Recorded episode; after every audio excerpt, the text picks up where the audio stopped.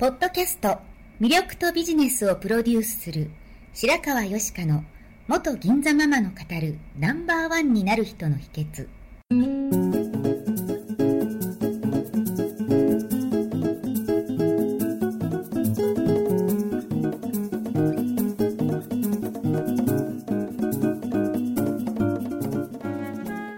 外資系企業の OL から銀座のナンバーワンホステスそしてママに。12年間にわたって多くのお客様や従業員の心理成長に関わり人の本質的な魅力や能力を引き出し業績アップにつながるコーチングを行ってきました。内面世界のケアと外側の世界へのアプローチの両輪でナンバーワンの輝きを放っていく方法を白川よしかがさまざまな角度からお伝えしていきます。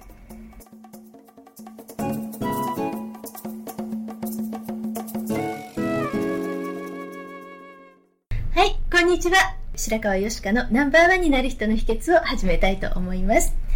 えー今日はゲストに会社と家族を守って借金を返す方の著者であり、株式会社 J ライフサポート代表でいらっしゃる三条慶也さんをお招きしております。よろしくお願いいたしま。ますはい。お名刺にですね、負債140億の会社を自力再生し生還した男とあるんですけれども、負債140億ってもう想像できないぐらいの金額なんですけれども、はい。私も見たことないです。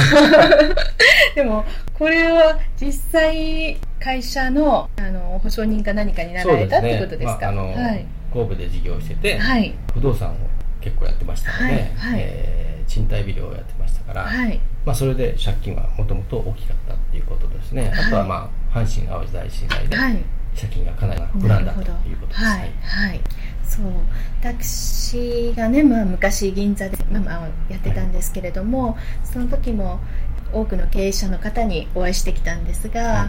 こうずっと経営がうまくいってらっしゃる方もいらっしゃれば、はい。もうそうじゃなくて、はい。ダメになってしまう方も見てきたんですけれども、うん。まあ、大変なことってたくさんあると思うんですよね、はい。こう会社を動かされてると。はい。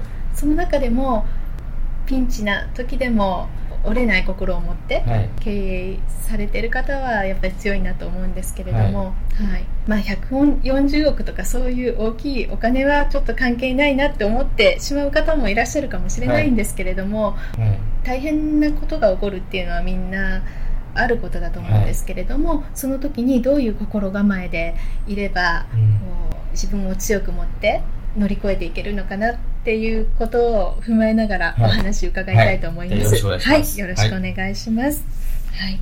今はそうですね、そのご経験をもとに中小企業の支援をされてるんですよね。はい。事業再生コンサルとも書いてらっしゃるんですけれども、そう呼ばれるのはあんまりお好きじゃない。そうですね、はい。あのー事業再生だけやってるわけではなくて、はいはい。経営コンサルっていうんですか、えこの事業を良くするためにどうしようかということはい。をまず第一に考えて、はい。その上で、えー借金が大きかったら、うん。じゃあその借金をどうしようかということを考えてやってるわけで、あれですか、ね再生コンサルの方は借金を減らすことだけを主に結構なさあるってことですか？の借金をどうするかということで、はい。はい。えー考えてらっしゃることが多くて、うん。僕はまあ経営を長いことやってたので、はい。まあ、経営者として、はい。えーこの会社を僕が社長だったら、うん。どうしていったらいいかっていうことをまず主眼に考えて、うん。えーまあ、利益をどうしたら多く出せるのか、うん。売上はどうしたら増えるのかっていうことをまず第一に考えてサポートしてます。まあ、それをしないと同じことの繰り返しになっちゃうってことですよね。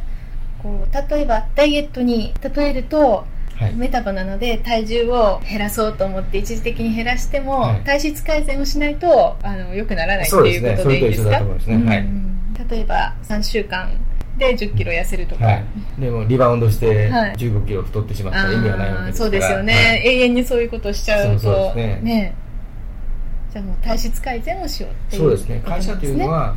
短い間に儲けるっていうことは、まあ簡単だとは言わないですけど、えーできる可能性あるんだけれども、はい。会社を続けるということは大変なことなのでそうですよね。そのためにどうしたらいいかっていうことをやっぱり考えなきゃいけないなとそう思ってます。ですね。10年続く会社ってもうはい。ほとんどないって言われてますもんね、はいじゃあその大変な時に折れない力なんですけれども、はい。著書にも点滴をしながら、血液も出しながらでも耐え抜いたみたいなお話があったんですけれども、その三条さんが折れずに精神力を保てたっていうその原因っていうのはどういうところにあったんですか、一番の原因は、はい。やっぱりその守るものがはい。大きかったっていうか、たくさんあったと。うん。で私が会社の盾になってたので、はい。私が崩れちゃうと全部崩れちゃうと。うん。何が何でも崩れるわけいかないなっていう、やっぱそういうところがあったので、ええ。どんな辛いことがあっても、はい。もう弱音を吐くことはできないなっていうのがありました、うはい、んあのお母様を守って差し上げたいっていうのも書いてありまそうですね。ね、まあ、苦労をずっとしてきたので、ええー母親がこう生きてる間は何が何でも会社を潰すわけにいかないなうん。という気持ちはすごくありました、うん。はい、でも、まあ、三条さんだけじゃなくて他の方も守るものってあると思うんですよ。ご家族がいらっしゃるってあると思うんですけどもそれでも折れてしまう人と折れない人っていらっしゃる。その違いって何なんでしょうか？うーんとね人生で、うん。まあ、小さい時から、はうーん。まあ、屈辱というか、はい。うーん。まああの嫌なこといっぱい経験してきた。いうん。その経験が、ううん。ーん。まあかまあ、強くなったのかなと、うんで変な話中学校の時は、まあうん。あのまあ小学校の時は中学受験の時に、うん。えーあの回答用紙を見たら僕ははい。真っ白になっちゃって、ええ。精神安定剤を飲まされてたんですよ。そうなんですそれぐらいビビりの人間だったんですけど、えーこのこういうふうにずぶとくなることがあるので、はい。それはやっぱりその失敗を重ねることで、はい。まあ、はい乗り越えて、ちっちゃい失敗をどんどんどんどん乗り越えてきて、うんそれでまあ力をつけてきてえーまあ、強くなったのかなというふうには思いますね。じゃあ大人になっていきなり失敗するよりももう若い時からたくさん失敗しとけってことですか？そうですね、う挫折は若い間にいっぱいしとくべきかなと思いますね。でも挫折を嫌がりますよね特に今の子とか。そうですね。でもやっぱりそれは、あの人生を渡る上で僕はすごい財産だと思いますね。じゃあ逆に折れてしまう人の傾向ってどういうことですか？うん。折れてしまう人っていうのはやっぱりなんかこう高学歴の人で、うん挫折の経験のないうまく人生もう本当に守られて生きた人は、うん。えー急にこう嫌なことが起きると、うん。どうしていいか対処能力がないみたいなようには思いますね、うん。顧問先とか相談者にも結構いらっしゃるんですけれども、すごくこうこう優秀な中学校高校大学出て、はいでおお父さんもまあ会社経営されて、その頃がすごい会社が良くて、ええ。ー何もしなくても儲かってたと、えうんところがお父様が亡くなられて、うん。えーちょっとまして、まあ、リーマンショックとかあって、うん。会社が非常に悪くなったと、はい。で悪くなった時の経験もないし、人生を失敗したことが経験がないから、はい。その対処能力が全くなくて、うん。銀行に責めまくられて、うん。窮地に陥って、うん。どうしようもなくなっている社長は何人か見てきてますね、うん。かわいそうそういう時になんかあの誰かに相談して早く対処しようってならないんですかね。結構ねプライドがあるみたいですああプねライドですか、はい。ああなるほど。僕は全然プライドプライドがあるってことですそうですね、うん。相談をできなかったっていうか、うん。弱みを見せたくなかったんでしょうね。それはねありますね。弱みを見せられなくって、うん、相談できなくてどんどん悪くなっていくっていう方いらっしゃるように思います、うん。分からないことは分からないとかね、うん。まあ、素直にこう言えるようだったらいいんだけれども、うん。なかなか言いにくいんでしょうね、うん。うん。これは変な話なんですけど、あの女性にモテる人で、うん。かっこいい人はうん。何も努力をしなくてもモテるじゃないですか、まあそうですよね、ね見た目がキムタクみたいだったねね。寄ってくるじゃないですか。そうですよね。でも、うん。そうじゃない人って努力しないといけないじゃないですか、そうですよね。見た目以外のあの仕事ができるとか、うん。優しいとか、うん。面白いとかいろいろ、でそれはやっぱりね、はい。目配り心配りがないと無理じゃないですか。そうですね、うん。だから目配り心配りがうん。ある人は、うん。商売でも目配り気配りがあって、うん事業がうまくいくんだろうなっていうふうには僕は見てますね。なるほど。うん、じゃあ女性にモテようと思って目配り気配りが上手になるとこの女性以外の社会のこととか、他の人間関係にも目配り気配りができるようになるってことですかうね。ん、目配り心配り思いやりっていうこの3点セットは僕は非常に大切なキーワードかなと思ってますね、じゃあそうじゃなくてかっこよくてモテてあまり努力しない人は折れやすいってことです。か、うん、だからそういうふううにん。何もしなくてもよかった人はうん。急な危機には乗り越えるのが辛いかなと思いますね。う、ん。なるほど。あと親子でご相談に来られる方もいらっしゃるんですよね、はいはい。そうですね。ん。で親子でこう、まあ、お父様が来られて、はい。息子を面倒見てくれとかですね、はいえー息子さんが来られてはい。親父を何とかしてほしいとかこう結構来られるんですけども、でその時にいつも言ってるのは、うん。あのお父様には、はい。えー息子さんに今お父様がお元気だから、はい。今のうちにいっぱい失敗させておいてくださいねって言います、うん。で息子の方には、はい。その今のうち親父が元気な間にうん。どんどん今失敗しとけと、うん。でそうじゃないと、うん。今だからできるんだよと、うん。親父がいなくなって自分が社長になってトップになった時に失敗できないよと、そうですね、ん。そういうことを一生懸命言って、うん。ちょうどね私がお父様と息子さんの、はい。まあ、接着剤みたいな。るほど。な役割をしてるかなと思うんですね、うん。第三者として。そうですね。うん。両方の気持ちがよくわかるので、はそうですよね、はい。ご自身もお父様が経営者はい。そうですね。だったはいんですもんね。はい。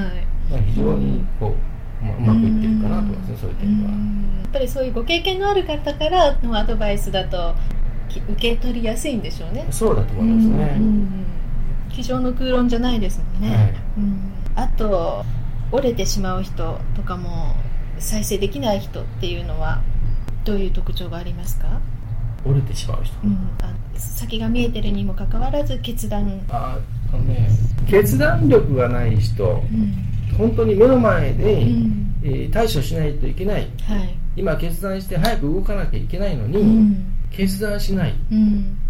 動かない社長って結構いるんですよね、えーなんでそれは決断できなかったり動けなかったりするんでしょうね。僕の感覚では不思議でしょうがないんですけれども、はい。多分、うん。今まで人生の中で、うん自分が責任を取る。うん自分が、まあ、変な話ケツを拭くという役目をうんしてこなかったから、うんそれをするのが怖いんだと思いますね、うん。うん。なるほど。あとまあその今まで会ったことない不測の事態に遭うと、これがいいのか悪いのか分からなくて決断ができなくて、うん。迷ってる間に時間が過ぎちゃうのかなって思うんですけど。ああそれもあると思いますね、うん。でいろんな情報を、はい。まあ、あのキャッチして、うん。どれが正しいかとうんいうのがわからない、うん。でも、まあ、相談来て、うん。えーちゃんと信用してくれて、うん。えー素直に、私の言うことを聞いてくれて、うん。どんどんやってくれたら、うん結構良くなってる人はいっぱいいるんだけれども、はい。素直素直さ大事ですね。なんかそこで、はい。なんかいろんな情報のことも考えて、はい。動かないのかもわからないけれども、はい。まあ、私のことを信用してないかもしれないけれども、は動かない動けないうん。という人は、うん。なかなか良くならない、うん。まあ、こう再生っていうのはねはい。時間との戦いなので、うんも。もうだんだんこう、城が崩れていくのをいかに食い止めるかそうなんですね。うん。だから時間がない中に早くやらないといけないのに、うん。そんな余裕がないだろうと僕は思うんだけれども、うん。立ち止まってしまってる人がいる、多分あの人って不安になると思考があんまり働かなくなるじゃないですか、なので普通だったらできるようなことが不安とかこう恐怖とかいろいろ考えすぎてしまうことで余計に効率が落ちてしまうんじゃないかと思うんですけど、うん。でもそんなこと言ってる場合じゃないもんね、うんうん。僕はその顧問先とかの相談者に、はい。今日やるべきことを今日やってたらもう遅いよって言ってるんですよね、うん今日やることはうん。1週間先2週間先3週間先のことをうん今やらないとうんもう間に合わないよって言ってるんですよね、うん。確かに逆算思考でやっていかないと3週間後にこれをやろうと思っても準備できてないですよね。ね。ん。多分そういうやっぱり思考でやらないとはい。間に合わないんですよね、えうん、自分のペースではい。周りが動くとは限らないので、えうん、そうですよね、ううん自分が主役ではないわけだから、はいはい。何が起こるか分かんないで、うんうん。早くで石を5つ投げといて、はい。それがねうまく当たるかどうかも分かんないですもんね。そうですねそうですね。ん。多分そそう。れをちゃんとど当たるかどうか考えて1個も打たないっていうのはまずいってことですね。多分ね自分で、あの考えて結論出したのかもしれないけど、うん。ダメだと思ってね、うんうんうん。やってみないと分かんないじゃないですか。そうですよね、うん。うん。だからとにかくダメ元でもやんなきゃ僕はダメですよって言ってるんですけどね、はいはい。やっぱりそれはできない人がいますね。うん。やっぱり怖いんですかね。恐怖ですかね。うん。そういう恐怖心とかはないんですか？行動するときに。三条さんは。ありますよそれは絶対、うん。あるから、うん不安があるから早くしたいと思うんですよ、うん。なるほどうん。ね、不安を消したいからうん。早くしたいあー。そう消去法にこうダメなものは消えてきますもんね。行動しちゃうとこれはダメだったっていうことでね,、うん。よくあのプロ野球選手でね、はい。僕阪神タイガースファンなんですあけーやっぱりあの神戸出身だけに、どよくあの掛布選手が現役の時に、はい。よく言ってたのが、はい。キャンプの時にねうん。今度のシーズン始まってうん。打てるかどうか分かんないと、はいだから、うん。必死になって練習するんだと、うん。人よりも練習するというふうに言ってたんですけえども、えまさしくそういうことだと思ううので、ん。えーできるかどうか分かんない中で、うん。人よりもうん。いかに早く動いて、うん。たくさんのことをやるかが勝負だと思うんですよ、スピードと数稽古ですよね、でも皆さんおっしゃいますよねやっぱりね。うん、そこがやっぱポイントかなと思いますね、はい、はい、じゃあ折れない気持ちを持つためにマックっていうのがご本に書かれてたんですけれども、これはマック主義って言ってるんですよ、はい。マクドナルドじゃないんですけども。M がめげない、はい。A が諦めない、はい。K がくじけない、はい。なんですね。めげない諦めないくじけない。なるほど。これが僕は人生の一番大切なことかなと思うので、はいでまあ、中学校の時に嫌なことがいっぱいありまして、はい。でなんか本を読んだ時にそれ書いてあって、はい。はいそれから机の横にずっと書いてたんですよね。でまああの140億が脱出する時も、はい。まあ、自分でそれをブツブツブツブツ言いながらね苦しい時にめげない、まあ諦めないくじけない、まあ、トイレの中でうん言ってたと思うんでね。まあそういうことをしながらやってきたっていうことで、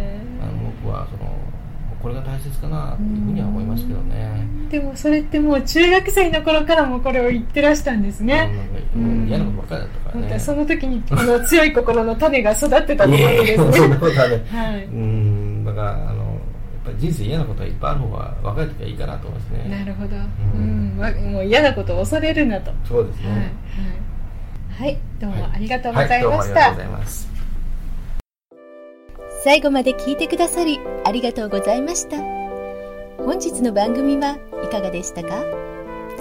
これから少しずつお声をいただきながらより充実した内容にしていきたいと思います。番組のご感想やご質問は info アットマーク白川よしか .com までお寄せください。また http コロンスラッシュスラッシュ白川よしか .com のポッドキャストページからも受け付けております。お送りくださった方にはただいまプレゼントをご用意してますね。そしてさらに詳しいお話については無料メルマガビジョニスト通信にてこちらはサイトにある登録ボタンから簡単にお申し込みしていただけます。もっと深いお話はいつかあなたと直接交わせますことを楽しみにしております。それではまた。